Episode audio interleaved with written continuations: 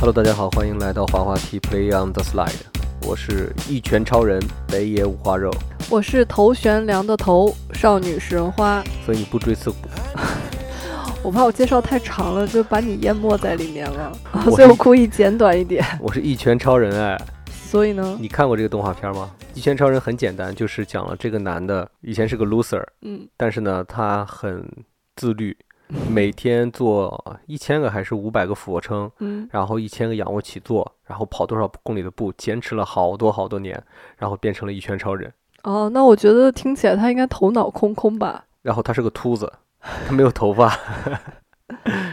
哎，为什么你要单独要把秃子这个事儿拿出来说？你什么意思啊？就蛮搞笑的，他确实是一个呆呆的人，嗯嗯，他的威力很大，他就是出招就是一拳嗯就能把看起来很强大的敌人，别人都打不过的敌人就给打死。 ，OK，但我还是觉得你应该跟秃子道个歉，你不应该这么叫他们。 光头、就是卤蛋，你越描越黑了，你还是闭嘴吧。结束了春节之后的录制呢，我们决定回归到正轨。这期上来呢，还是先简单跟大家回忆一下我们上周都做了些什么，录播课这件事儿回到了正轨，可是我觉得我们的生活还没有回到正轨。好像还在一种比较虚无和放空的状态里边。对，我就是你玩过那种游戏吗？你在四周飘，然后如果你挨到了某一个边框，你又会被弹起来。嗯我们现在就是在四周飘的这么一个状态，啊，我们就是那个飘着的小圆饼儿，很形象哎。是不是？真的，我就是从春节到现在，不是一直是一种很疲惫的状态吗？嗯，就感觉所有的事儿都接在一块儿了。回北京之后吧，我就觉得很累，然后就想嗯睡觉，但是呢，智齿又约了手术要去拔牙，不是，还拔智齿这事儿还要强调是手术。它不是手术吗？嗯，我觉得你们可以稍微期待一下，我剪了一个小小的潘大哥的智齿小 mini vlog，我这几天就会 发，让你们看一看他拔完智齿之后到底变成了一个什么样子。我没想到一米八八点五的大个儿就被这么两颗牙打倒了。那句话叫什么来着？两分钱难倒英雄汉啊！我这就是两颗牙难住英雄汉。你都是从哪儿学这些这么老土的歇后语啊？ 拔牙之后，我就进入到了一个特别不舒适的状态你。就进入到异世界了。你知道，每天就是牙疼，然后因为它在恢复嘛，疼我又吃不了什么东西，休息又休息不好，然后人就会觉得又困，更累，就这么一直在循环着。然后加上前段时间又突然又有了工作，就需要努着劲儿，像那个球碰到了墙壁一样，哎，突然要提起一些精神来，赶紧去拍，赶紧去剪。完事儿之后又一下消沉下来，就我现在整个人的状态是一个比较偏萎靡的状态。哦，我看得出来，我就是确实哈，身体是革命的本钱。真的，潘大哥状态不好的这几天，我在旁边看着都很难受。我妈昨天给我打电话说：“哎，你怎么这么多天什么都没有发？”我想说没有人给我拍啊，因为我们的摄影师一整个病倒。这个整个身体的这种萎靡的感觉，不足以支撑我干任何事情。嗯，我都不享受生活了。我吃好吃的，我都不觉得他们好吃。因为你就是吃不出来了呀。就我们也去喝了，我们惦记了很久的那种鸡汤啊，然后贵州菜呀、啊、云南菜啊，就像这种的，我们都去吃过了。但吃过之后就会发现，我食之无味啊！那么期待了，结果发现我吃什么都不行，也不是叫不行吧，我吃什么都没有感觉。呃，因为我这个人，你们也就是多多少少听说过， 我就是对吃有极大的兴趣，每天起来就是吃这件事儿是支撑我从床上下来的一个重要的原因。但是最近呢，我每天问潘大哥，我说：“哎，咱们今儿吃点什么？”他说：“这段时间你都不要再问我这个问题了。”嗯，就是你吃什么，我蹭两口就可以了。你们懂吗？就是他病了，竟然让我的生活乐趣就少了很多，而且他平时就很爱跟我开玩笑，两人在屋子里面就互相打闹。这几天都再也没有人给我打闹了， 我内心真的好孤寂哦。加上这两天晚上也不知道为什么睡不好，感觉时差有点乱乱的。啊，难道不是因为你昨天在 临睡前喝了一杯奶茶 吗？他死活不承认是因为那杯奶茶的问题。不，是因为那杯奶茶，我睡着了一会儿，然后我又醒了你，们看他还在嘴 硬。就牙拔了，但嘴还是硬的。 对，所以说这就是我整个这一周的一个状态。我也是，你为什么也是呢？我虽然没拔牙，但是我在旁边感同 身受。你们知道，一个人吃饭有时候就是没有两人吃饭香，嗯就是你让我吃饭没那么香了，啊，因为你的牙。所以明天我就去拆线儿了。拆完线儿，我觉得应该就能够恢复到之前的状态了。我觉得怎么也得十天半个月，你才能真正恢复到之前的状态。而且我那天不是跟你说，等到伤口基本上在好好长的时候，你会很痒吗？嗯，你现在是不是已经到痒的阶段了？昨天晚上睡不着，有一个原因就是它痒，就是老是想碰它，老是想拿舌头去舔它。那你有没有把手指伸进去，给给给给给 没挠一有挠？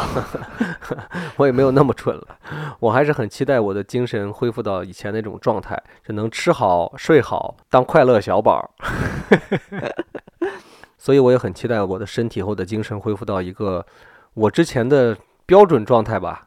我要展开了我新的一轮自律。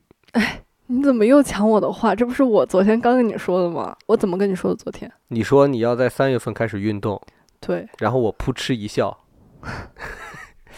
所以今天我们就要跟大家聊一聊关于自律这件事情，这个词好像从小到大跟我都没有任何关系。 所以我才扑哧一笑啊！但是你这个态度有问题，哦，你不能总用过去来判断现在的我。啊哈，。呃，虽然可能过去跟三十多年的我都没有什么关系，和未必明天就有关系了呢。哦，没准儿明天就有关系了呢 未必啊。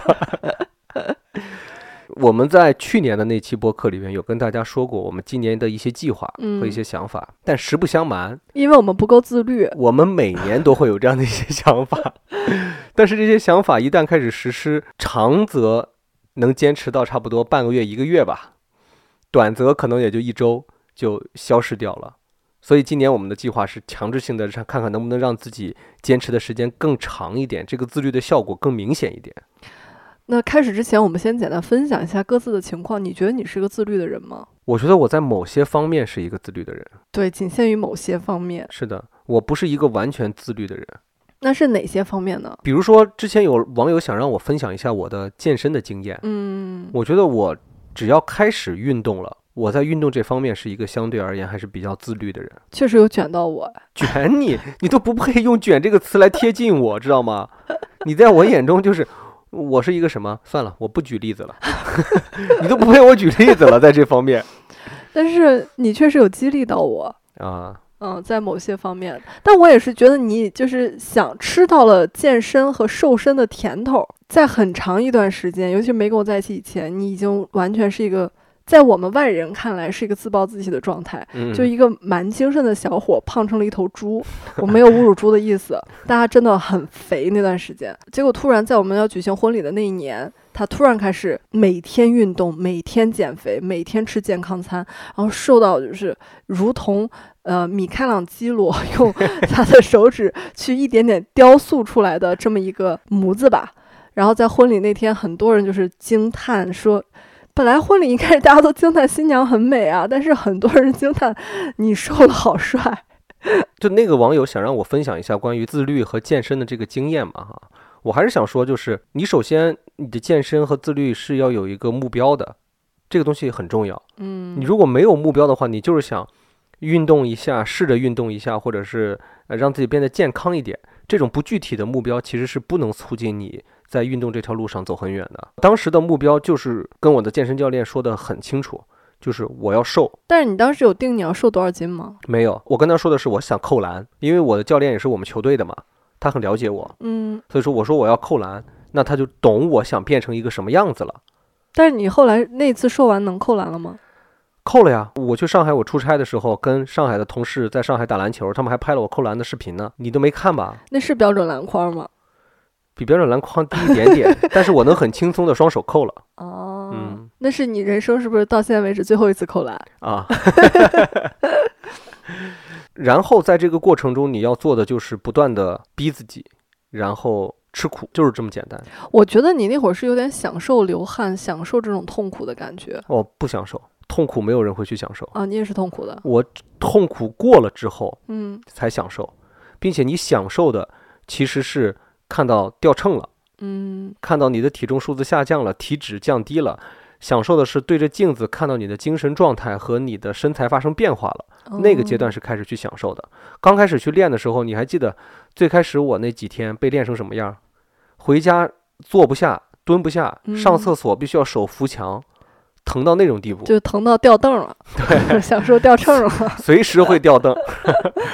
就在那种情况下，差不多得熬一周。当你的身体能够适应这种疼痛的那个强度了，就是那种运动强度了以后，你才能够慢慢慢慢的进入到一个享受的过程。上一期我们不是聊热辣滚烫嘛，贾玲一定经历过这么一个时期的，嗯， 特别是长期不运动的人，你要想让自己在比较短的时间内产生很大的效果，那你一定会经历这样的痛苦。嗯其实，在后边那个阶段是比较自律了，前面完全是在强迫，甚至是让教练也在逼我，语言攻击、语言刺激才坚持下来的。嗯，后边的自律就是我跟小石说，我每天只吃健康餐，他那会儿每天用在健身上的时间至少有三到五个小时，对除此之外，晚上回家还会在呃围着二环跑十到十五公里，嗯，就这么一个高强度，真的，然后才你的在身体应该说 excuse me，到底发生了什么？ 要这样折磨我？就这么着，才在三到四个月的时间内减了将近三十斤三十多斤，快四十斤。还是挺佩服你的毅力的，你就是男版的贾玲儿。提到自律，我为什么说那个其实是我自律的一个时间，就是我当时一直到我们结婚，其实都是在这个过程中的，都是在自律健身的这个过程中的。但是结婚之后进入工作，这个事情就慢慢慢慢的，由不得你了，确实工作就会让我在某一种程度上放弃了对于我身材和身体的自律。我觉得那是一种逼不得已，就是你可能计划着我今天要呃干点什么什么对身体有益的事情，可是你的工作已经填满了你，你回到家已经非常非常累了，你也提不起精神再去运动了，就是这么一个死循环。所以我们就成不了那种华尔街精英。你看人家华尔街精英一天忙成那样，但是必须要运动。嗯，我也不能成为那种俄罗斯黑手党大哥。我看过那个俄罗斯黑手党大哥说的，无论你今天遭遇了什么，你也一定要做一百个俯卧撑，黑手党一百个深 蹲，黑手党大哥说中文，还是在监狱里说 的。我觉得就是没有了自律，就是我觉得有时候自律就像一个轨道，你可以把它想象成机场那个你可以走得更快的那么一个快速的通道，嗯你，有印象吧？我有印 象，那叫手扶梯，电动手扶梯。就是你想上去是需要哎推自己一把的，但是当你下来之后，你能懂吗？就你脱离这个轨道，你再上去，每次是需要嗯花一些力气的。这就是为什么我有时候比较难，就碍于我的身份，我每个月都会来 大姨妈，就这七天需要比往日花出多出十倍以上的自控力，你才能再进入到这个轨道，很难。我刚才看着你在说这一番话的样子，我就知道了为什么你 不是一个自律的人。你太会找理由了，真的，你会给生活找各种各样的理由，你会，你甚至会替我找理由。我刚才都在批判我自己，说我当时不自律，并不是因为工作太忙，而是因为我自己不自律了。就是因为你工作太忙，不是，就是因为我自己不自律了。但是你进组里之后确实很累，我见都见不到你，你怎么健身啊？还是说你都躲起来不想见我？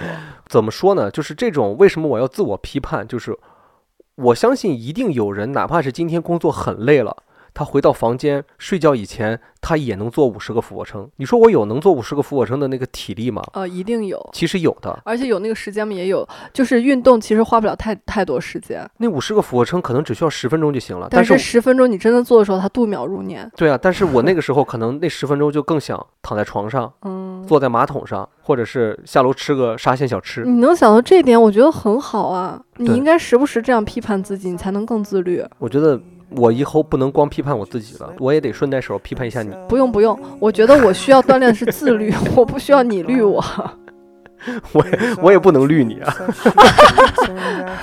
你可千万啊别律我，求你了。 So keep your head up, princess, for your crown falls.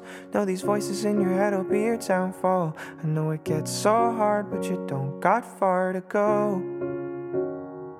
Yeah, keep your head up, princess, it's a long road. And the path leads right to where they won't go. I know it hurts right now, but I know you'll make it home. So keep your head up. Yeah, keep your head up. 我觉得你分享完你自律的瞬间，我要浅分享一下我人生嗯自。就虽然你说我跟自律没有什么关系，但我还是要浅分享一下吧。嗯，好，那你这样吧，你就说出来，让我们大家都听一下，听一下这是不是一段自律的时间？如果非要说我人生中自律的时光，嗯，就是要考大学的那三到六个月吧，嗯，我每天背一百个单词，这几个月学你们高中的课，嗯从早学到晚，然后每一天都在学习，而且就是当时有就有个信念，这就是我非做不可的事儿，我一定要做做成这个事儿，我的人生就会发生改变。那你会在睡前做五十个俯卧撑吗？在？你什么意思啊？ 我觉得如果没有那个精神内核在那撑着的话，我是坚持不下来的。现在回想起那段时光，对我而言也是很难很痛苦的一段时光。但是我，你问我还想不想再来一次为某件事再这么豁出去干，我都害怕。嗯，我就觉得我可能做不到了，所以我很佩服那段时间，我觉得很自律。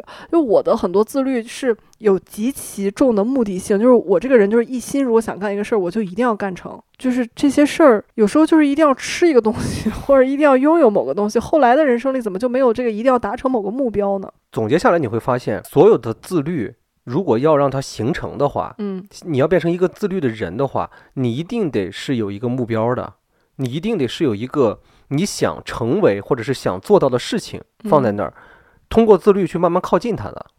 嗯，每天我就这样很懒散的生活着，我就这么着。你突然说你要自律，我自律干嘛？嗯，就没有目标嘛。对我为什么要自律？我这么活着不也挺好的吗？然后我其实还有一个很自律的事情哎，刚才那个算啊，刚才那个算，我觉绝得对算，那我真的豁出去，豁出老命了，嗯，都瘦了，学习减肥，哦就是是在军艺的时候，嗯某一周就一周时间，我瘦了六斤，嗯一周时间哦。就是因为老师嫌我跟他眼里的坏孩子一起玩儿，他说我如果瘦六斤，哦，他说是如果我下一周能瘦五斤的话，就可以跟他们玩。他就再也不管我这件事儿了。啊，我瘦了六斤，嗯，然后他他哑口无言，也是我有一个非常强烈的目的，对，我就觉得你凭什么这么去判断别人？你凭什么用你的标准认为我该和谁玩，不该和谁玩？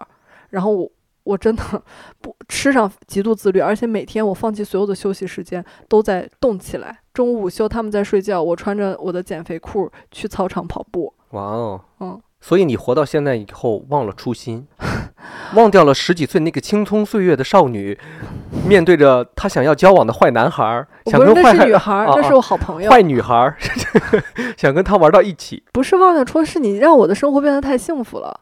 你让我坐在这儿，我想说我还需要什么？我觉得嗯，我很好啊，我很快 乐，我就需那要我每应该天怎么快样乐，你懂吗？ 那我应该做些什么让你不幸福和不快乐 吗？其实还是自己了，嗯就是包括去年我们去澳门玩完，咱俩回来纷纷发毒誓说一定要苦学英语。嗯，到现在还没开始我开始了，啊啊！你开始了，但是看《我傲骨贤妻》也算不是，是我在真正真的认真学英语，啊。只不过你不知道而已。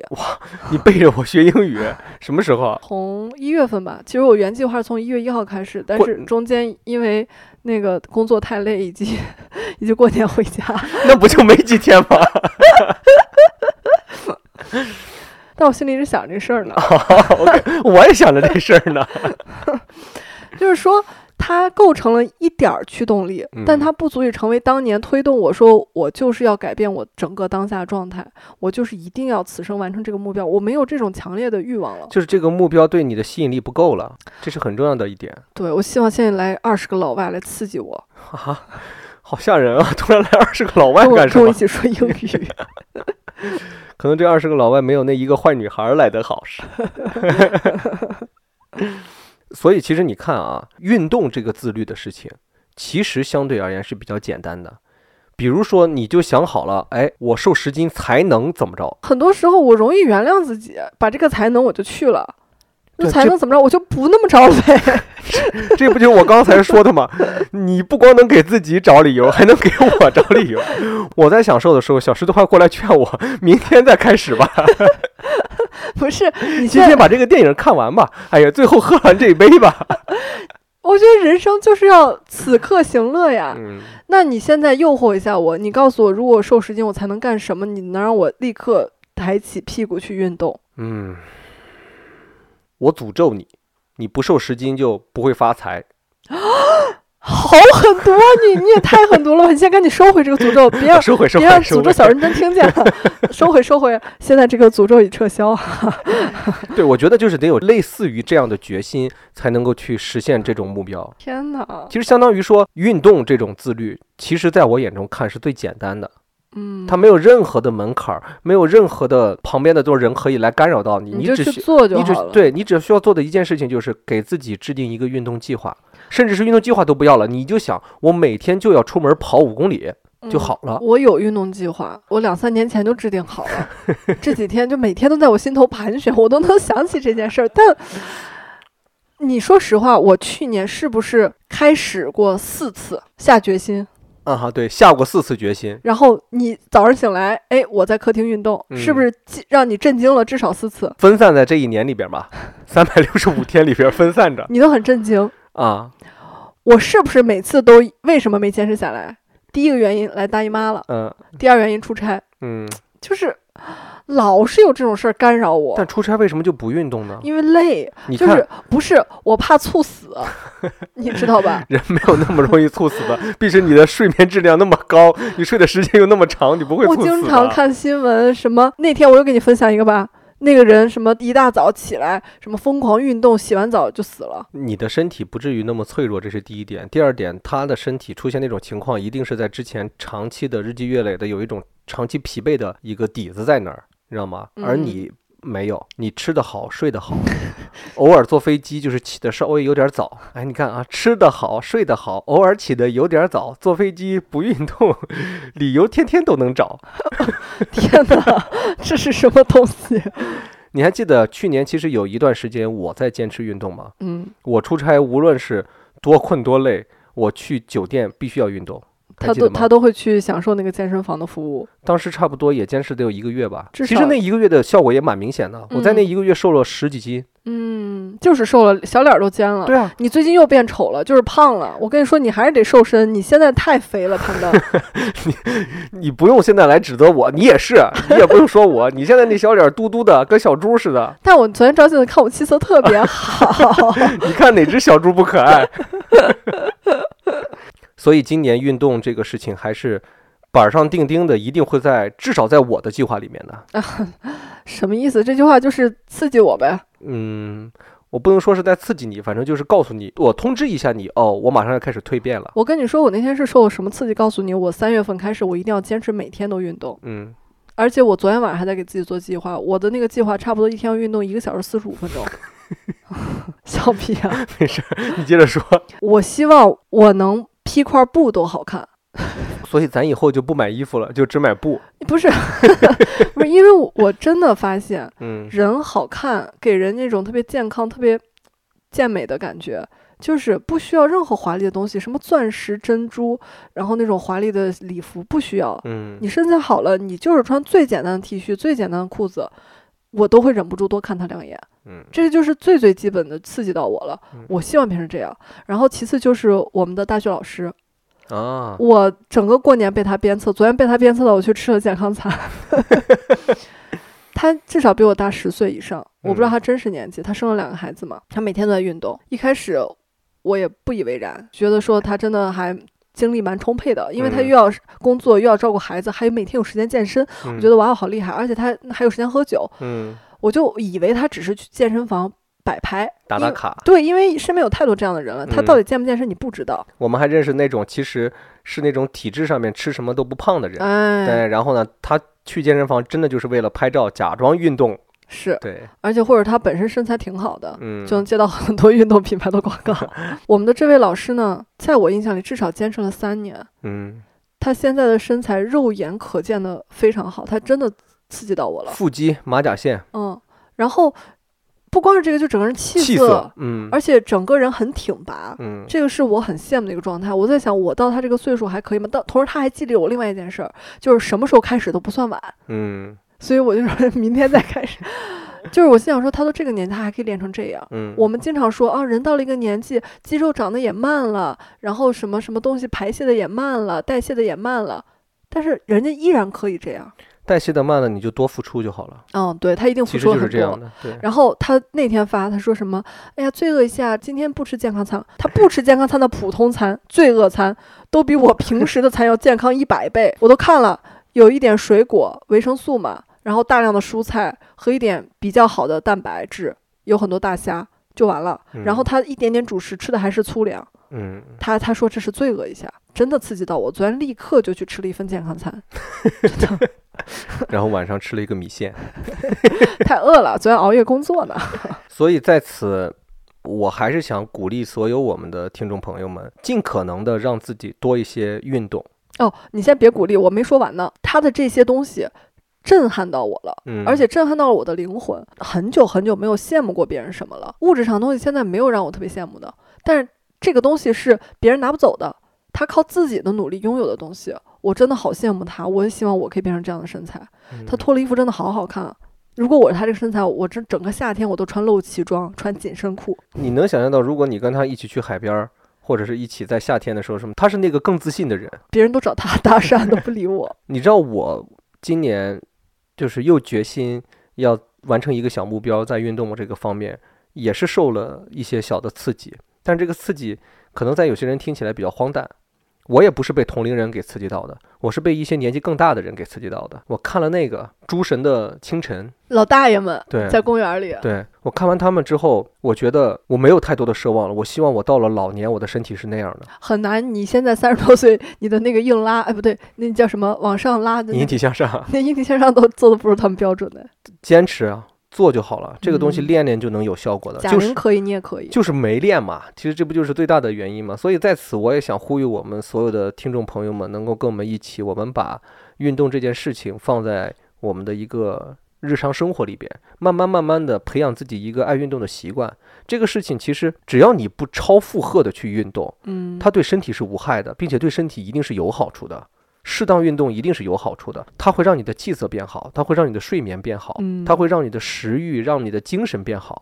但是你现在这几点没诱惑到我呀，我这几点都特别好。同样的，至少你跟你的同龄人、跟你的伙伴、跟那些不运动的朋友站在一起的时候，别人会一眼看到你的精神状态是好的，嗯，这倒是。你不会是那个再让别人觉得是那种沉迷、沉寂的那种状态。通过运动来改变一个人生状态是很重要而的。且我每次运动完，整个人都特别的阳光，嗯，特别开心。运动完之后那个小脸红扑扑的、出一身汗的那个感觉，它是会持续下去的。嗯，当然，你白天可能也会累，也会困，但是你要知道，你坚持着，晚上你再去睡觉的话，你会发现你这一觉睡得也格外好。你还记得去年我那段健身的时间，我睡觉睡得都特别好，嗯，都说躺下十分钟，我也慢慢慢慢也就能能睡着了。越不运动的时候，我越睡不着。那还说什么呢？我们就三月一号一起动起来吧。我这个牙没事吧？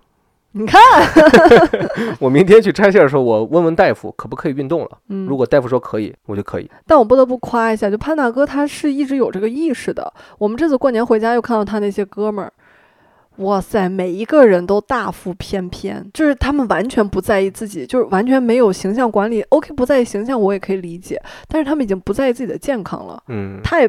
太胖了，我不懂为什么要这个样子。但是你脑袋里一直有根弦儿，我就记得上个月还是上上个月有一天晚上，他就非要买一辆动感单车，非要，我就惊呆了。就是他可能在短短两个小时之内，这个动感单车就运到我们家了。然后他每天起来都会说：“那个，我先蹬四十分钟单车，再跟你一起吃早饭。”他就每天自己躲在那个小房间里面，一定要蹬至少四十分钟单车再出来。就是我觉真得的是一直蹬到过年哦。我觉得真好，我特别为你骄傲，你知道吗？就是虽然我没动，但是你 你 知道吧？但是我觉得特别好，我就为你感到开心。那我希望。在今年，我也能为你在这个方面感到开心，也让我为你感到骄 傲，好吗？啊来，我们握个手啊就算这事儿就定了。啊，定了定了啊。 Cause I don't know you and you don't know me. It's the same sun rising. We all just look to the sky. If we try, we can work it out somehow. If you don't know me and I don't know you, how could we be fighting? We're all connected. It's true. Reaching out. It's only love. 其实接下来还想问你个问题，就是你觉得你这人在什么地方特别的不自律？我有很多地方特别的不自律。那来细数一下吧。其实我这个人只要不是在运动习惯的这个周期里边，嗯比如说像我之前说的，到结婚没再健身了嗯之后，包括之前这一个月我每天蹬单车，但是回家过了年，就是我很佩服那种回家过年也能坚持运动的人。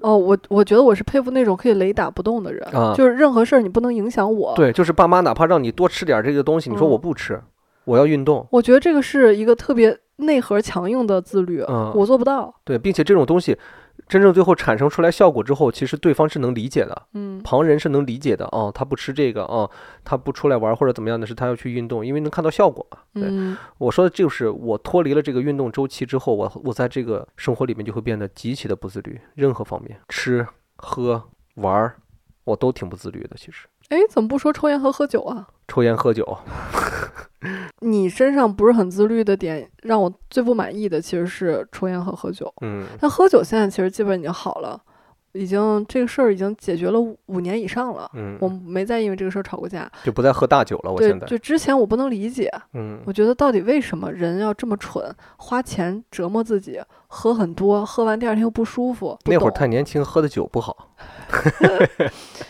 经过反正很努力的，我很努力的去诉说我的诉求吧，然后他也听进去了，所以喝酒这个事儿基本上还好。但是现在有一个困扰吧，就是抽烟抽的我管不了，我会为这个事儿生气就虽然我抽的不是很多，啊、跟很多人没法比了我一天也就半包烟吧，都到不了。啊，七、到十根儿我都嗯数着 呢。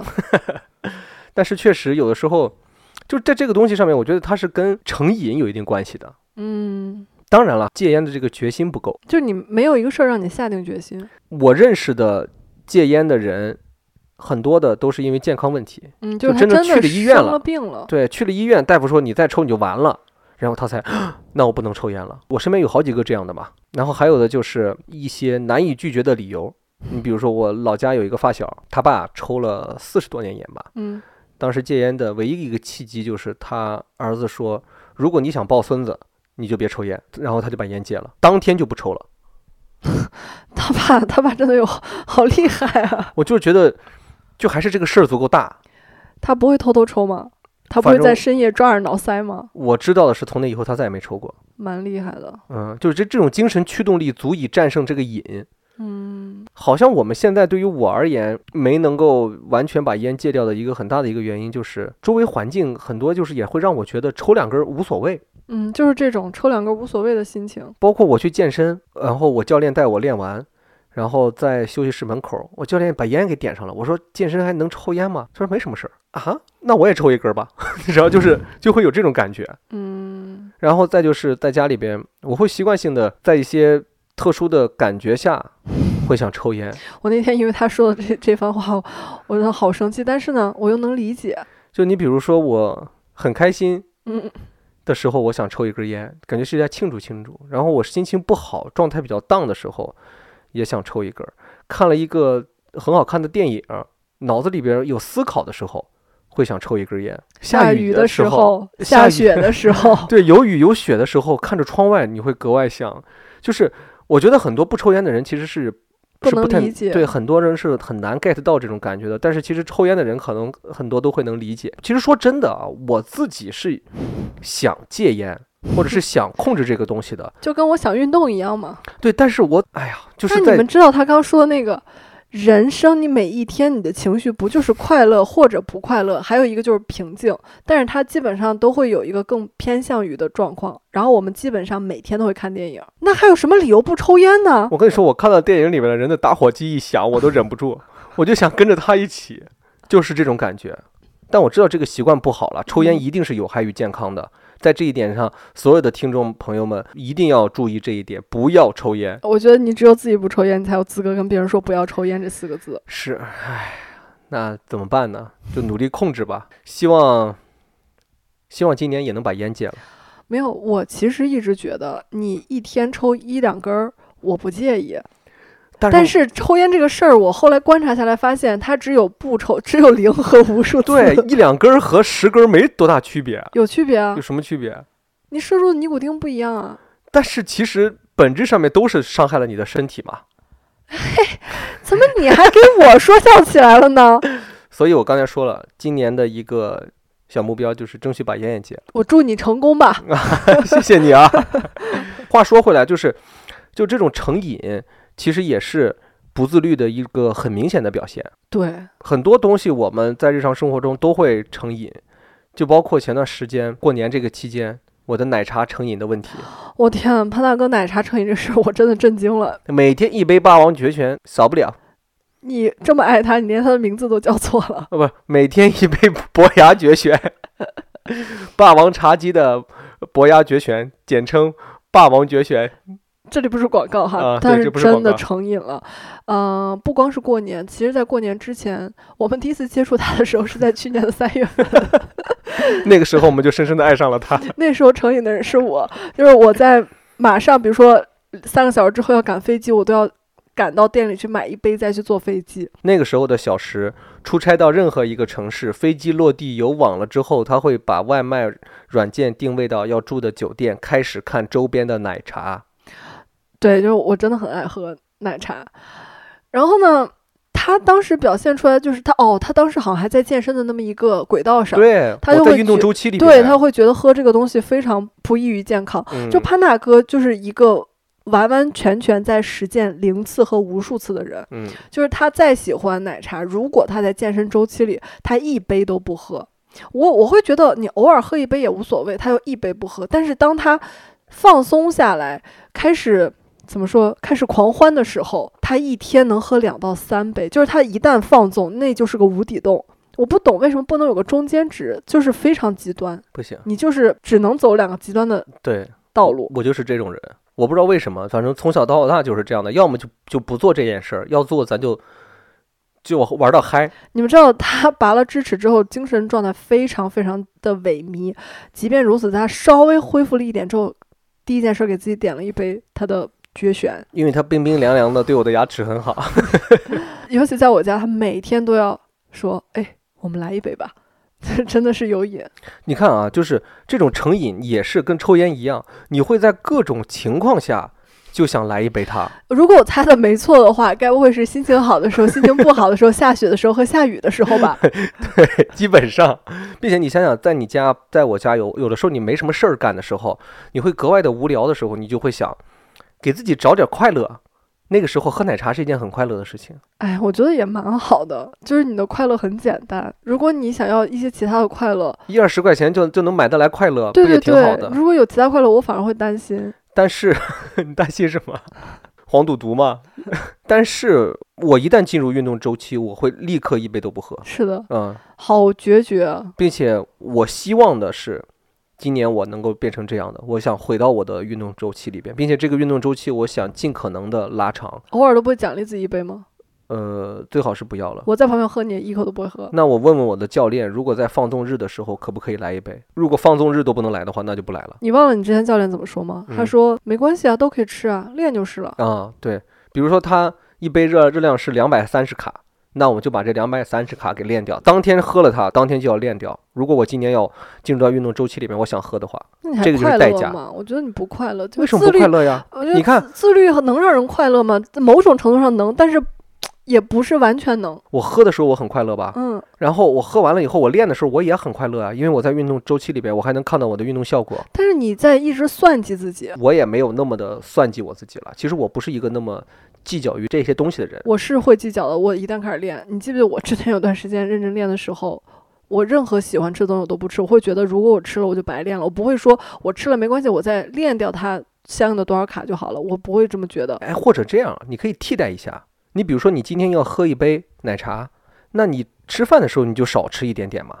那我做不到，我会饿呀，但你饿了你就瘦了嘛， 我饿了我就不开心啊。那就再喝一杯奶茶。 你看这个成瘾的这个问题就来了。能够控制住这些欲望，也是一个自律的表现。就 哪非怕常是自律，哪怕是控制住让自己，比如说我每周只喝两杯奶茶，并且是在我这一天摄入的热量比较低的情况下。当然，我觉得一般能做到这样的人，都是有一定的运动习惯或者是健康生活习惯的人。嗯，对，就不是那种不把运动和这种东西放在自己的这个人生生活的里边的。我觉得大多数人都会在很多事情的临门一脚放过自己，嗯，至少我自己是这个样子的。巨爱放过。对，有时候我觉得说，哎呀，何苦为难自己呢？对，就是我如果此刻真的那么想喝一一口它，我喝了又能怎么样呢？我活着不就短短这几十年吗？嗯，啊，说的我觉得都没有必要运动。但是如果你再站到你运动的那个角度上去想，嗯我在这几十年里边，我为什么不能够更健康、更快乐，然后让人觉得我的精神面貌、我的身体、我的身材都是好的，嗯我会更快乐的活着呀？你说胖子会快乐的活着吗？当然，胖子也会快乐，对吧？嗯每但是个人我的觉快乐不一样。对，但是我觉得，如果说当他周边的刺激都是一些瘦子的时候，他可能也会没有那么快乐。人只能物以类聚，我其实没太跟别人比，我是单纯跟自己比。我是某一天穿比较紧身的裤子，发现不再像年轻的时候可以非常自信的穿穿上了。穿上紧身裤子，就而且是短款的上衣的时候，那个时候你的整个身材其实是暴露无遗的。嗯，我自己不满意，我自己觉得不好看，然后我就开始不自信。其实所有东西都是我为了自己嘛，嗯，但是我又会经常原谅自己，这就是我一个一个矛盾的点。你说自律这个词，它到底是拆解出是什么呢？自己怎么着自己啊？律是什么？对，法律不是肯定不是法律，规律。自己规律自己，嗯。好有点道理。嗯，然后接着说刚才那个成瘾的那个事情啊，就是能够做到不对某些东西成瘾，我觉得也是比较嗯自律的人的一种表现。太难了，但是还有一个特别，现在所有人都会慢慢慢慢在成瘾的一个东西，就是手机。嗯，我觉得手机是二十一世纪最大的阴谋。我我觉得就是电子毒品。对，我觉得我们这一代，包括我们的下一代，都会是深受其害的人，对吧？甚至我们的上一代有一些人也都在深受其害。对，嗯特别是这两年短视频的这个兴起，基本上我们走在路上，在交通工具里边、地铁里边、火车上、飞机上，你周围三个人里边必定是有一个人是在刷短视频的，然后哦我觉得一个都过少了，不止一个，嗯，可能三分之二都会甚至是可。能三个都在干这个事儿。嗯，嗯有的时候我们自己不刷的时候，你跳脱出来的时候看，确实会觉得挺可悲的。这个时代，嗯，你会觉得那种在这个时候看书的，在这个时候安静下来看风景的人，变得尤为的独特了，更加的珍贵了。主要是吧，就这个东西，我们之前聊过，就已经不喜欢它了。嗯，但是有时候你确实控制不住，是，当你打开它，它有一个东西吸引你之后，你就停不下来了。那个瞬间，你忘记了自己的内心是怎么想的，你就是想一 直看它。我前段时间其实有在春节之前吧，很长一段时间我已经戒掉了抖音，我基本上是不刷它了。嗯我在上厕所的时候看的也都是公众号的文章，嗯并且看的也不是那种个人瞎写的文章，都是一些比较大的一些，你比如说像南方周末，你你比如说像虎嗅，有点观看价值，有点嗯阅读价值的对东西。，哦或者像人物收获，我都是在看这些 东你西。现在越说，我怎么越不相 信你会看这些东西呢？并且那会儿的时候洗澡也都是在听书、嗯，听公众号，嗯，都不会说是像之前的时候刷短视频，在洗澡的时候看直播。但是就是因为过年，让我觉得做这些事情好像特别的融入不进去了。嗯，然后我就往沙发上一靠，电视上一开，我就开始刷短视频。刚刚就在聊这个事情的时候，我才又意识到，哦，好像我的那个刷短视频的习惯又回来了，嗯，就是手机依赖成瘾的这个情况又出现了。我是不是相对而言在这个方面做的还可以？对，因为你对短视频本身没什么兴 趣，不是的，我发现我是有兴趣的，嗯，我是在极力的控制自己。嗯，当你每周三去打篮球的时 候，这是你的放纵日，就是真控制不住。你走了，我可能忙完之后，我想说我躺一会儿，这一躺就躺到，哎，你怎么回来了？我啥也没干，你就回来了就。躺在床上一直在刷手机。而且我真的会有罪恶感，真的生气，觉得嗯烦。我为什么看一些毫无价值？就是他们在我脑袋里面留下什么了吗？什么都没留下来。嗯，这样时间长了，搞得我脑袋空空，你知道吗？所以最近不是最近了，就是我一直心里会有一个弦儿吧，绷着，就是我不看这些东西，我不看，不看，不看，尽量看点别的。但是有一个问题，嗯，就是一是我们的工作，它是需要跟互联网接触的，我是需要知道一些现在互联网上都有些什么东西的。其次就是啊，有时候跟朋友聊天，我聊不进去，嗯，他们说一些梗我不知道，你时间长了，别人就可能就没那么想跟你热聊了，嗯因为他们说很多梗，他们还需要解释，再去找那个视频再发给你，再看，你再学习，你再笑。我能懂，就是小学生为什么都是很沉迷，因为他们很怕融入不到这个集体。嗯，有这个问题，我看那些书，没人跟我聊书，你都不会跟我聊，有时候，对吧？嗯、谁只跟会聊？跟你，我现在都只会跟你聊金融， 对，聊政治。我曾经还有一段时间给自己刷短视频找过借口，就是刷，我还会刻意的看到有一些，比如说教拍照的，然后一些好的一些段子，然后好的一些文案，好的一些东西，还会收藏下来。但是从来没有打开过我的收藏夹，是的，我都不知道像这些东西我收藏下来有什么意义。他后来不收藏了，他都直接 保存，保存下来。我有时候看他手机相册，我们有时候导一下素材，一看怎么全是这些东西，我说关你键是会看都吗不？会看第二遍的，对呀、慢慢就会觉得我还是应该回到年前我排斥短视频，或者是也不叫排斥吧，就是我不刷短视频的那个习惯里边。那会儿的时候，我就对自己是有一种强制性的规定的，嗯比如说我每天上我上厕所那个时间，在之前我不是会刷抖音吗？嗯，我不会刷了，因为我告诉我自己，在这个时间，你要强制性的告诉你自己不要刷这些东西，去看点有价值的。然后我嗯会打开微信读书，嗯，听公众号也好看公众号也好，或者是看微信读书里的书也好，或者是看自己从别的读书软件上面去下载的一些书也好，就强制性的让自己来干这些事情。再到别的时间里边，比如说，哎，我们一起去出去了，我在你比如说逛街吧，对吧？你去换衣服，我在沙发上坐着，我在等你的时候，那个时候随手拿起来的时候，你可能很大的一个冲动就是刷一刷短视频吧，嗯啊看看抖音吧。那个时候我也会强制性的告诉我自己不要这么干，这么干干嘛？我的做法是自己羞辱我自己，在我的意识里 面，就说你看你这个蠢货，你又开始刷这个了，攀登，你丢不丢人啊哇，你？哦你真的会啊，你我的潜意识里边是在自己羞辱我自己，哎，说但你知道吗？有 有很多次，我知道你很想努力干一些事情，比如说你把你想看的书都导到了 Kindle 里，嗯，但是你 Kindle 放在旁边放一 晚上， 你一直在玩手机，然后玩到我们要关灯睡觉，你的 Kindle 在那一放放一个月，然后都落灰了。就是我们其实是那种，就是心里有一根弦儿，说我应该怎么做，我更希望自己怎么做，但是 它就在那儿而已。所以我说了嘛，嗯今年我要让自己再恢复到我之前能够要求我自己做一些事情的状态，我要让我潜意识里边辱骂我自己、侮辱我的那个小人儿再出现，啊，但我想问一下，就是辱骂自己辱骂自己有用吗？有用啊真的，啊！你就比如说我们出去拍摄，嗯，我们拍完了，在嗯那儿休息、喝东西的时候，说要休息一会儿的时候，那会儿拿出来手机，本来可能下意识的就是看看短视频，给自己找的理由是要放松一下嘛，对吧？嗯看点这些东西也不用过脑子，对吧？这样多轻松啊！那个时候我的那个侮辱我自己的小人就会出来，说你这个傻逼，你这个 哇塞，这么严重吗？对攀登，你如果再看这种东西，你就是个 loser。我就自己辱骂我自己。那个时候我的反应就是不打开那个软件，嗯，就不打开那个黑色音符，而嗯我去看书或者去看公众号。我甚至还干过这样的事情，我嗯自己开车去充电，嗯那个时间很长吧，一个小时。在之前的时候，我很难控制住我自己，躺在那儿，躺在我的车里边，不刷手机，不去刷视频。嗯但后来我想了，我可以看电影啊，哦，我把我想看的电影和剧提前下好，或者导到我手机里边来，我在那个时候看这个，嗯我觉得这样都比刷那些东西有价值。是对吧？这也是我在慢慢的拒绝手机成瘾，或者是戒掉手机成瘾的一个方法吧。当然了，这个过程中还是用到了手机这个工具，嗯，对？吧？不让网络来侵蚀我，嗯，对吧？？我让这些稍微对我对于我而言更加具体的东西吧。我后来我养成的一个习惯就是看电影嘛。我看的电影，我不是说像之前那么看电影，就是在碎片的时间里面，比如说刷锅刷碗，比如说车充电，比如说等候的时候，我会提前下好我去年没有去电影院看的所有的国产片儿。嗯，和国外的那些片子，那些片子可能首先不值得我去花钱去看，其次呢，我当时的兴趣没有那么大，但是我愿意在它免费的时候拿出来帮我打发一下这个时间，我愿意用它来打发时间，也不愿意用短视频来打发。嗯我至少在用它来打发时间的时候，我可以看一下它为什么票房那么差，或者是它为什么那么多人说它不好，或者是只是我不感兴趣，但是为什么有那么多人会喜欢看？嗯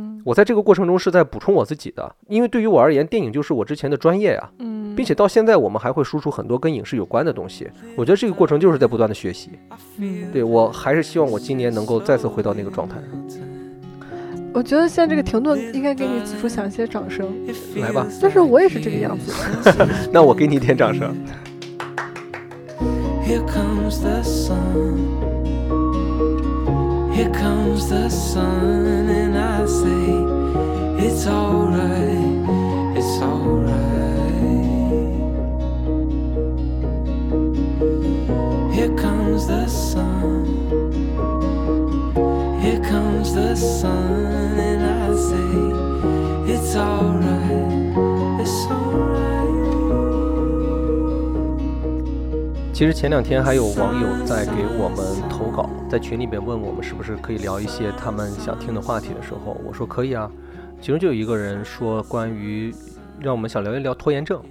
嗯，其实我觉得拖延症就是一个典型的不自律的表现。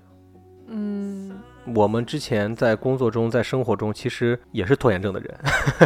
我就一直是个拖延症，我所有嗯事儿都要卡着最后一秒，嗯让别人催我。我甚至为了看不见别人催我，就是别人催我也会急嘛。嗯今天早上就是这样。本来我的 deadline 在昨天晚上，但是我实在太困了，我觉得我这个年纪没有必要这么拼命 熬夜了，我就想今天还是规律生活一点。 嗯我定了个早上六点的表起来剪辑，然后剪辑整个剪辑过程中，我都把手机放到一个非常非常远，并且倒扣着我看不见的地方，因为我不嗯想看到催促我的短信，嗯，因为我知道我已经在努力的干活了，但是我一定要卡那个最后一秒，这我就们是我。我们好像从上学开始就一直是一个喜欢卡最后的那一刻的人，包括我们做作业呀、什么的。但是其实好像心里边总是有个底，就是觉得无论如何，最后我总能做完。我这辈子没享受过那种快乐，就是像像小时候说的，早早的你先把作业都写完，你不就能放心的心无旁骛的去玩吗？小时候老师也总是跟我们说，你看班里边总会有人提前把作业做完，寒假作业做完，把暑假作业做完，他们整个暑假都是很快乐的。我从来没见过这样的人，哦，我我见过，就是我一直觉得他们是在骗我的，我所以说我更不愿意去相信这个事儿。但是我长大之后我知道是有的， 我小的时候，他们描绘的那幅景象，心里不用有任何压力和负担，什么都不用考虑去玩儿。我幻想过，但是我觉得好像我这种玩的更开心，你知道吗？ 就先玩一个暑假再说。就是我心里明明有个事儿，嗯，我先把它放一 边儿，我先不做。我活了三十多年了，嗯我一直是这个样子对。然后有的时候你会说，哎，你怎么搞了这么长时间都没有搞完？嗯因为我没有所有时间都去做这个工 作，我前面用了很长一段时间去铺垫。这个铺垫的时候，我都在玩 儿。比如说我们出一个差回来，哎，本来其实应该按照计划的话，今天拍一点儿，明天拍一点儿，或者今天剪一点儿，明天剪一点儿，后天就能交了。结果我们就想，哎呀，回来好累呀、什么都不想干，要不先休息一下吧，不要勉强我们了。就一直到最后一天的时候，拍完剪完再交稿，就哦经常会有这样的情况。我一般都这样，先玩十个小时，最后用半个小时把所有事儿干完，大概是这样子。拖延症每个人多多少少都会有，但是呢，我觉得如果说你的能力足够强，其实拖延症也不见得是一件多大的事情。但怕就怕的是，你不自律的情况下，你还有拖延症，然后你的能力还不强。就是你延误了一些事情，会影出问响题影响到你的工作和生活了。对，拖延症怕到就怕出问题。如果你能保证不出问题，那你其实我觉得怎么拖延，这都是你的一个计划，就是你的计划就是先玩儿再工作，对吧？跟别人就不一样吧。我觉得这也是一种生活的方法，但是千万不要出问题，真的。包括之前工作中，我们就碰见过出问题的人。我记得之前我在做制片人的时候，组里边就有一个人是这么干的，他就一直拖着。之前的任务就是告诉他，比如说三天之内你要把这个场地给敲定下来。他说好的，没问题。结果第一天出门的时候，我发现，哎，他也没有去办这个事儿。然后我就寻思，哎，算了，他可能有他自己的计划吧，他可能晚上约约人家吃饭去谈这个场地的事儿。第二天也没，他就在外边晃悠，也不知道他在晃悠什么。我不知道这种人脑子里边在思考什么，可能对于他而言就是先放松放松。 然后第三天他还是没去找，最后我逼急了他去问的时候，他说，哦。潘总，那实在不好意思，有别的事情忙什么的。我心想，你有什么事情忙？他这个应该不叫拖延症吧？他这个就是不想工作啊。因为那个人很年轻嘛，我当时三十多岁，面对一个二十多岁的人，其实我有过一些生活经验的时候，我就问他，我说你是不是不太想干这件事情？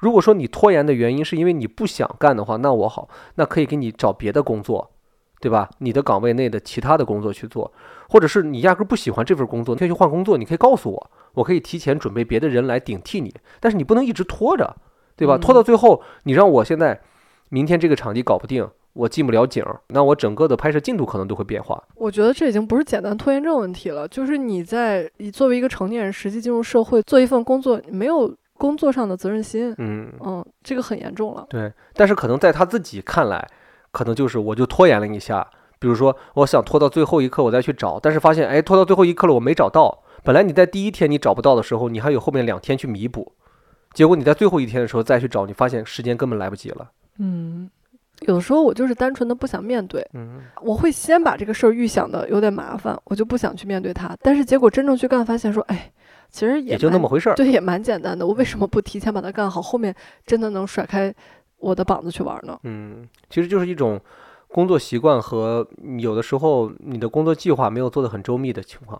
我觉得面对拖延症或者是在工作学习中的这种不自律，其实就是要给自己做一个完备的计划，并且你一定要让这个计划按时完成它，才能够去避免。哦，不过说实话，我自律的时候好像也蛮快乐的。嗯、我有段时间特别喜欢每天坐在办公桌前，第一件事儿先写 to do list，我今天嗯到底有哪些工作对要做，我全部列好之后，一个一个一个做完，打上勾，那感觉特别好。嗯是的，并且那段时间我们还有每月计划、对每周计划，我们都会提前做，因为你做这个计划其实用不了多长的时间。其实自律真的很爽的一点，比如说在工作和学习的时候，我喜欢用手机的提醒事项，我把它单独放在一屏里边，嗯，把今天要做的所有的事情全部都敲上。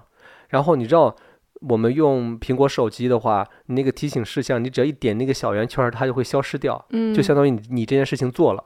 我其实特别享受满满一瓶的提醒事项被我一点一点一点给消除掉的，其实那种感觉真的很爽。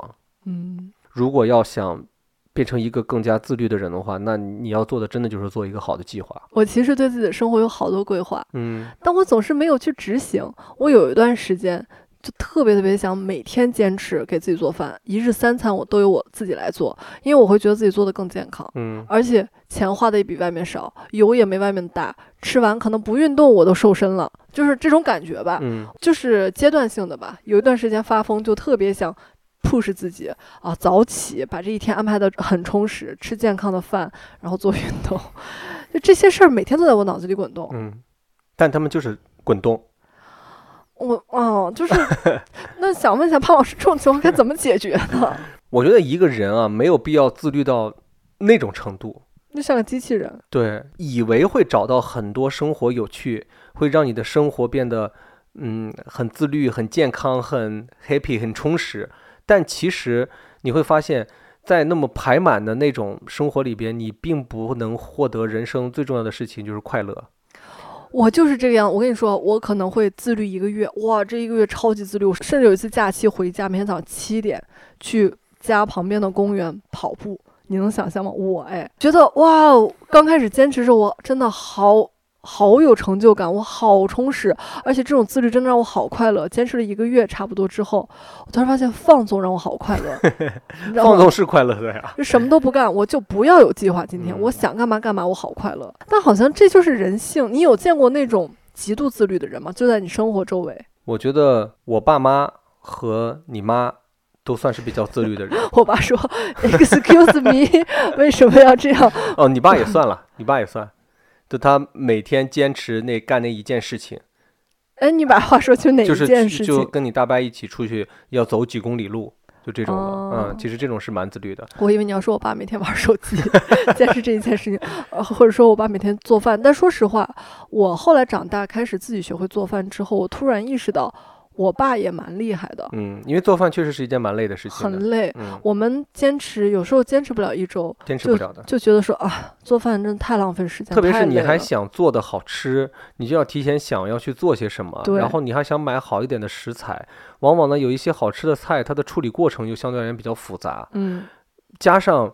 一个成年人，你生活在这种城市里边，生活压力又比较大，工作又你节奏又比较快，你还得又要工作，又要照顾好自己的每一顿饭，其实是蛮难的一件事情。我们在之前有一期播客里边说到，就是给自己找一些生活的幸福感，比如说给自己做一顿饭。嗯，我我当时想表达的，可能很多人没 get 到啊，就也有朋友会说啊，我压力很大，我根本没有时间去做饭。虽然我很喜欢做饭，但我想表达其实是，你不需要一日三餐都给你自己做，嗯，你能够哪怕是给自己炒一道菜，你可以打包外卖回家，但是你给自己就炒一道你喜欢吃的菜，这一说道的菜用不到很多的时间。说到这儿，有没有唤起你尘封的回忆？ 嗯我有一段时间给我们两个买了非常可爱的餐盒，啊，对，每天我都会把第二天要做的饭提前写好单子，提嗯前把食材准备好。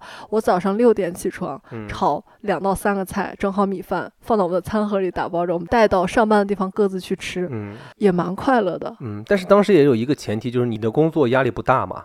对，对，它不是一件那么忙的事儿，你能够有充足的时间把做一顿美好的便当放在这个生活里面来。但是嗯其实很多人难以去坚持的这个事情，就是因为生活中它有很多别的事情会干扰嗯到你，你本身就很累了，你再要做一个那么精美的东西，其实要耗费的精力也蛮大的，也挺所以难的。所以说，回到后来长大，我就挺佩服我爸的，嗯他能一直坚持做，就做饭这一件事儿，他能坚持下来，我都觉得很厉害。是呀、啊那现在就说一下你爸妈和我妈吧。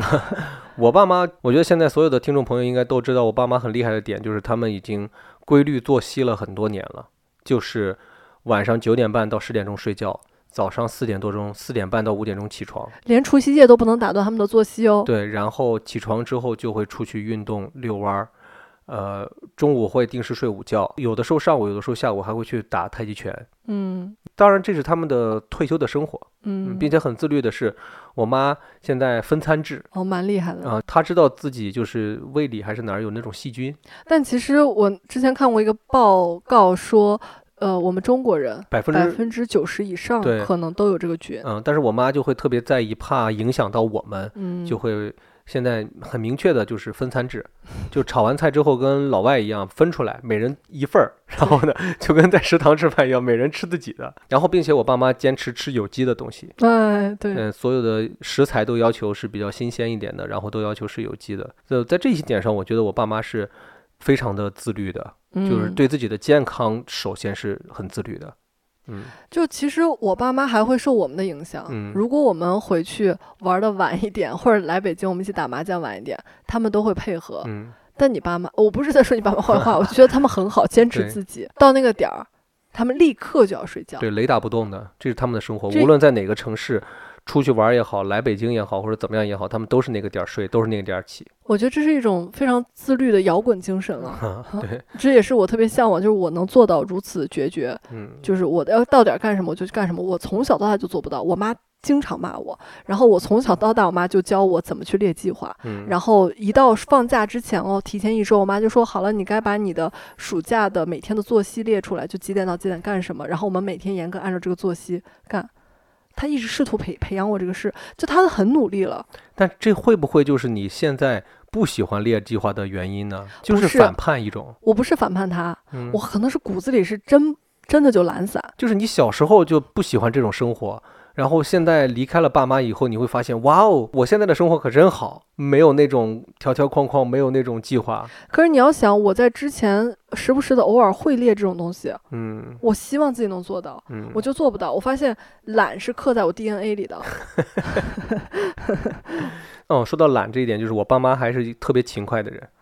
对我爸妈基本上每天都会打扫卫生，啊，每天都会洗这个、刷那个、擦这个，每天都在干这些事情。就是这种自律的生活让他们非常的快乐，他们会看不起我 晚睡晚起。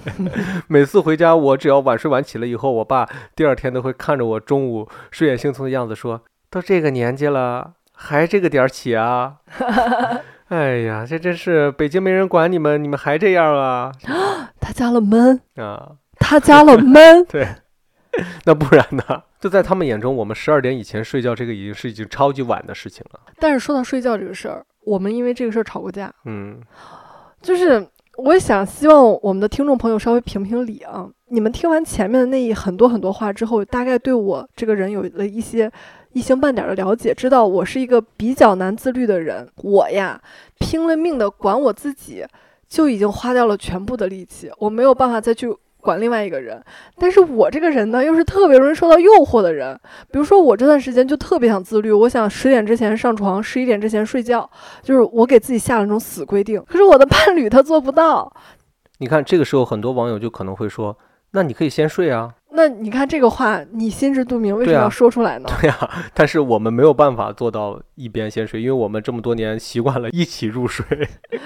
就说出来实在有听着有点矫情，嗯但是我们真在就一起这个真的是个习惯。这十年，嗯除了因为出差分开，嗯，因为放假各回各家之外，我们基本每一天都是一起睡觉。对。哎，就是一个臭毛病吧。所以在某一方想改变作息的前提下，其实就是也在强制性的要求着另外一方也要同时配合。对，然其但实是说出来这一点上，好像哎，对我而言也没有那么的公平啊。后就是我想改变，凭什么要改变你？啊，对啊，你自律嘛，应该是。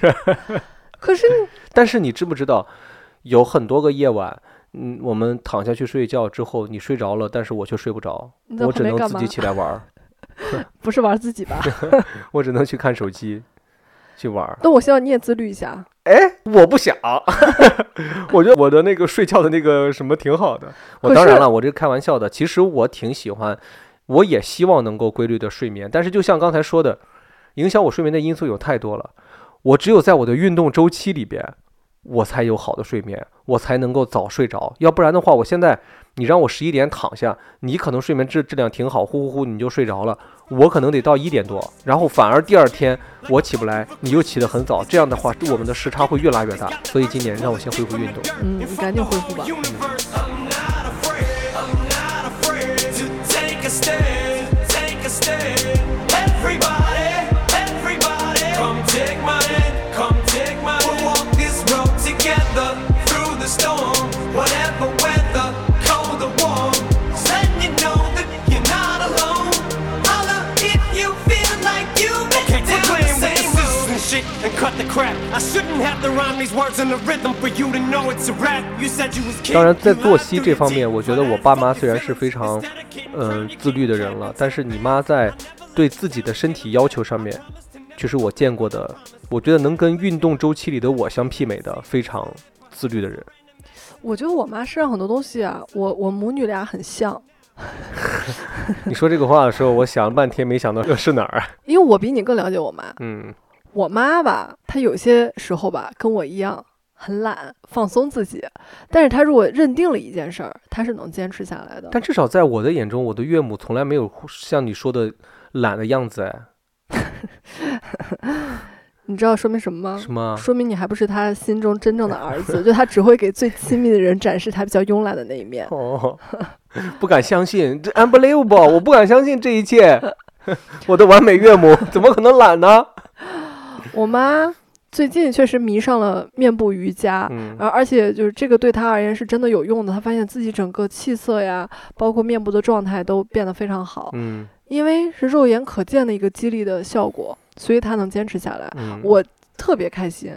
我之前老是跟我说服我妈说：“妈妈，你要运动， 告诉她运动的好处，希望她健康。结果一个在家懒着的人躺在沙发上翘着腿儿给妈妈打着电话，妈妈你要运动啊，妈妈。”但是说实话，我爸妈身上喜欢运动的元素没有你爸妈多。就是打太极拳这个是一个真真实实的运动。我想说的运动不是只是吃完饭出去公园暴走走一会儿，这对我而言不是真正的运动，嗯因为他们的暴走达不到运动体系里的那种暴走就。达不到真正的产生一定的消耗或者是怎么样的。虽然说对多走走路是好事儿，对然后他们没有任何一个运动的爱好，嗯，球类的呀，或者说滑雪呀、有滑啊冰。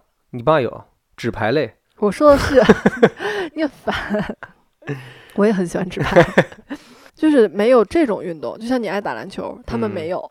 从小到大，他们都没有，我蛮担心的。比如你爸年轻时候就喜欢打篮球，他是有一个喜欢运动的事儿的，我这个很担心，我就一直想说服他，我说你培养一个喜欢运动的爱好，比如说去练瑜伽也行，但是他一直没有，就今年突然有了喜欢面部瑜伽，嗯，然后他突然意识到运动给自己身体带来的变化。他说，发现自己身上有用不完的劲儿。嗯，这个事儿吧，就是只要你有一个运动习惯的朋友，应该能感受到，就是越运动越精神，这个是真的。越运动就会觉得自己越有力量。对我妈嗯之前没体验过嘛，她突然体验到了，我也不愿意戳破他，是脸上有力量吗？没有，她就说她我啊每天有用不完的劲儿，啊，面部瑜伽也会让身上觉得有力量。因为其实是有一些运动的嗯元嗯素在的，虽然是小肌群，嗯我没戳破，我没告诉她说你运动别的也会这样，嗯，但是我就觉得特别鼓励他，我就说嗯很好，你一定要坚持。他现在就每天都坚持，挺好的，我觉得效果也挺明显的。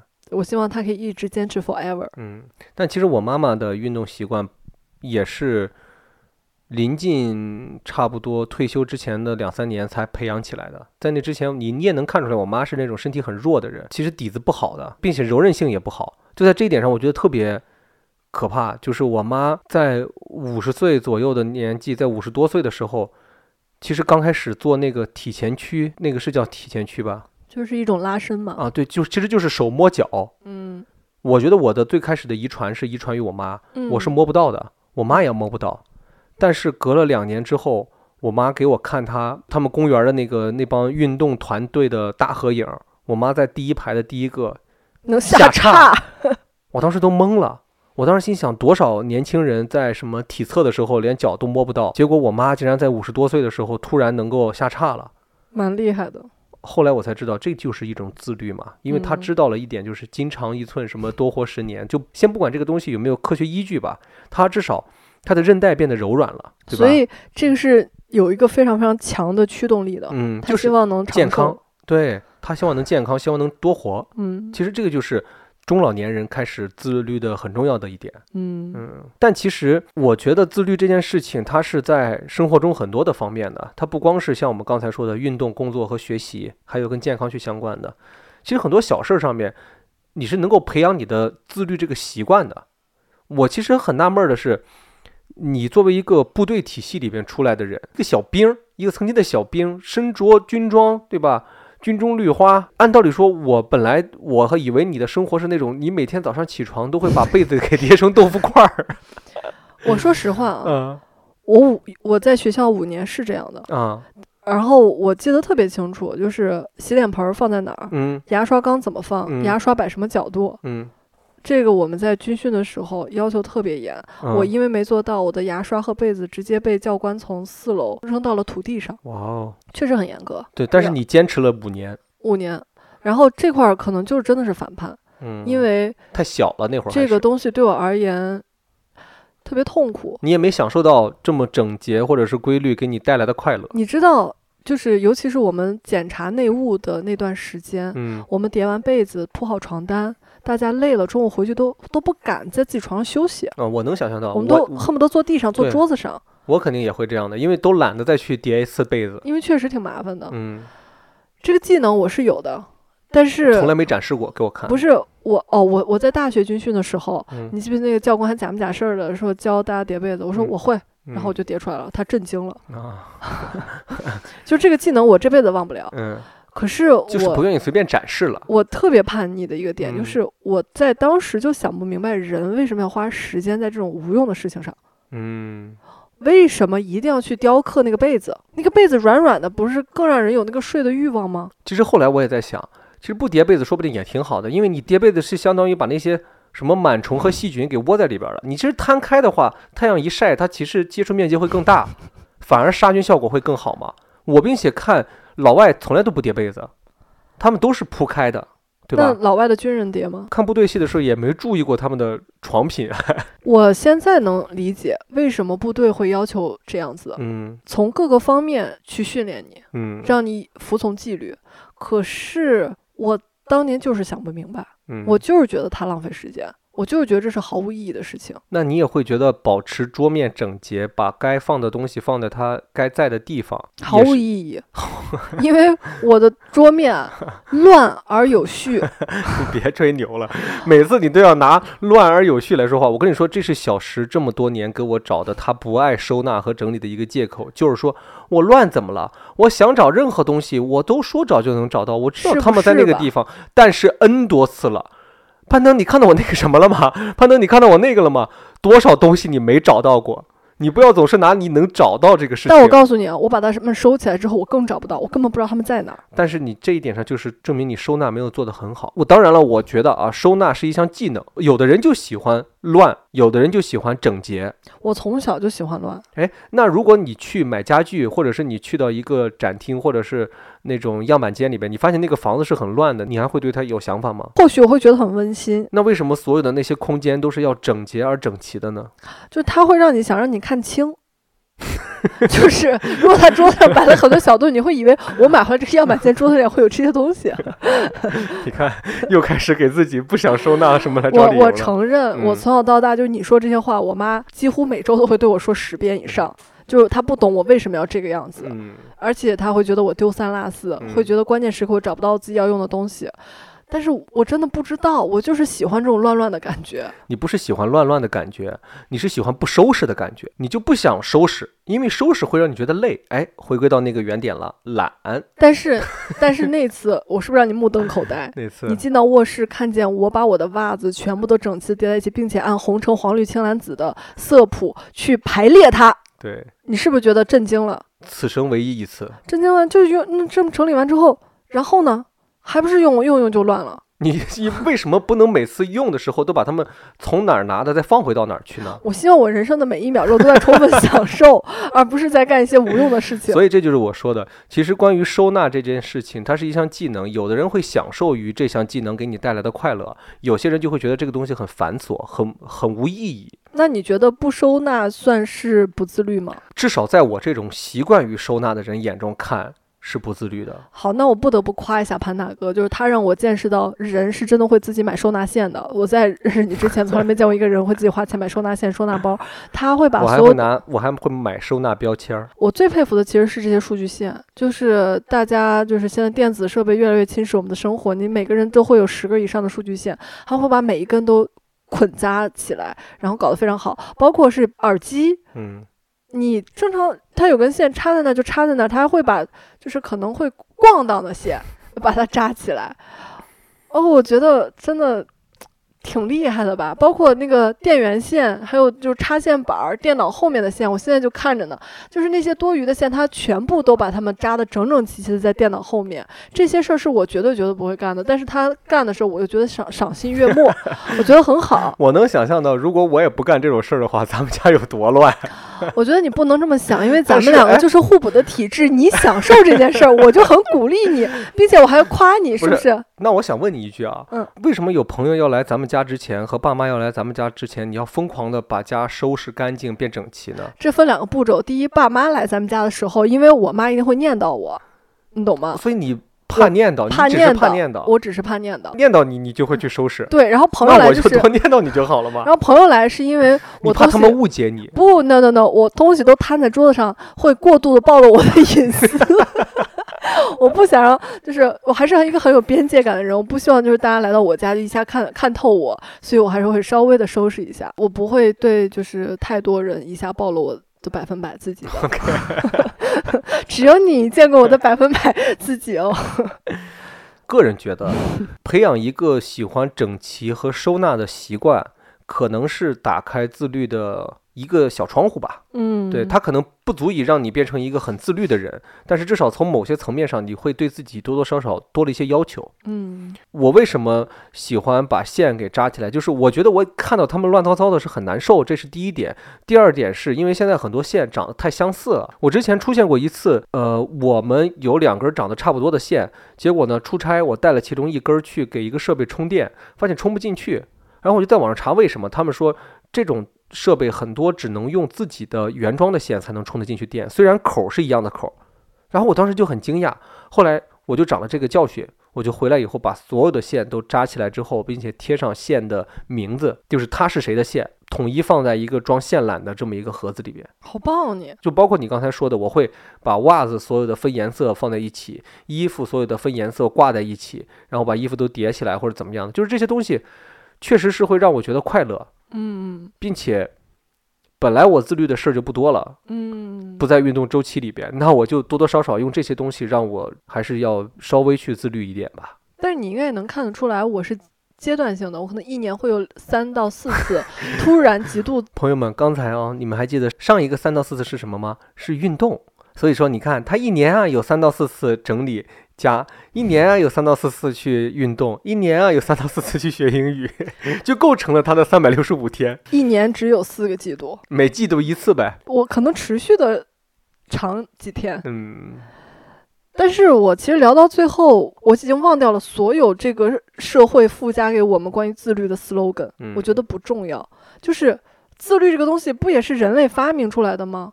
谁说人活着就该怎么样？嗯，我觉得如果自律让你快乐，那你就去自律，能让你觉得你活得很充实，找到生活的意义，嗯，那很好。嗯，如果自律突然让你有一天不快乐了，那你放纵几天又能怎么样呢？呃，对，但是适度放纵啊，千万不要影响健康，好吗？这个是我想说的啊，千万不要影响就健是康。如果你快乐到你已经愿意以你的健康为代价，这也是你活该，就是你应 得的， 你知道吧？就每个人就是大家自己对自己负责，嗯，你想要什么那就是什么。对，你当下你觉得这个快乐，那你就去做。其实自律不代表着自由，我觉得自律只能说是自我控制。嗯自律是一种控制，而不是自由。它其实刚好跟自由是相悖的，嗯对？吧？真正的自由还是精神上的自由，嗯而自律给你能带来的只是一些某种程度上生活上的一些小小的改变，嗯某种程度上你的身体的一种改变和尽可能的趋近于健康吧。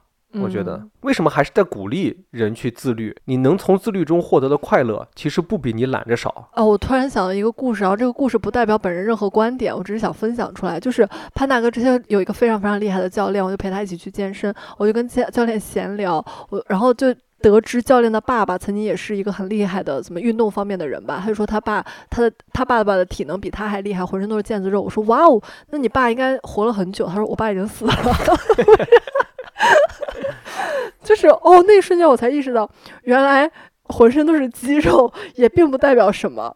有很多我们中国的长寿老人，他没们有什么肌肉，瘦而筋道，嗯你懂吗？就是很有那个精的感觉。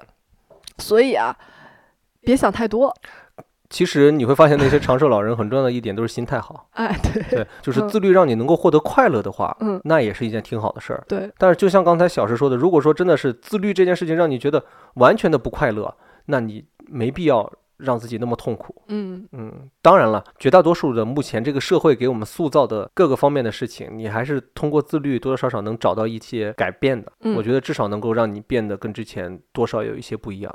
我其实现在又突然想到了一个跟自律有关的东西，嗯但我决定留给以后聊，嗯就是在感情里的自律。啊，就是我们每个人都会遇到一些诱惑吧，嗯，总会有一些时刻， 那些年我们受过的诱惑，啊，对，你是需要自律嗯去做一些选择。 嗯，然后我觉得这个可以留给以后，它是一个蛮大的课题。是的留，给之感后情上的自律，对，但是如果你说自律有没有给我快乐的话，那我觉得在感情上的自律给了我非常非常大的快乐。嗯，我也是。那我们这期就到这儿喽。有钱的听众朋友可以给我们捧个钱场，点个赞赏；没钱的听众朋友可以跟我们多互动一下，点个小心心，评论一下啊、也可以转发。 不好意思，本人第一次来这段贯口，有点不太熟悉。我是已经自律到忘乎所以的少女食人花。我是举报他在吹牛逼的 北五花肉。那我们这期滑滑梯 Play on the Slide 就到这里喽，我们下期再见，拜拜。拜拜。 Get ready for it. Get ready for it. Get ready for it.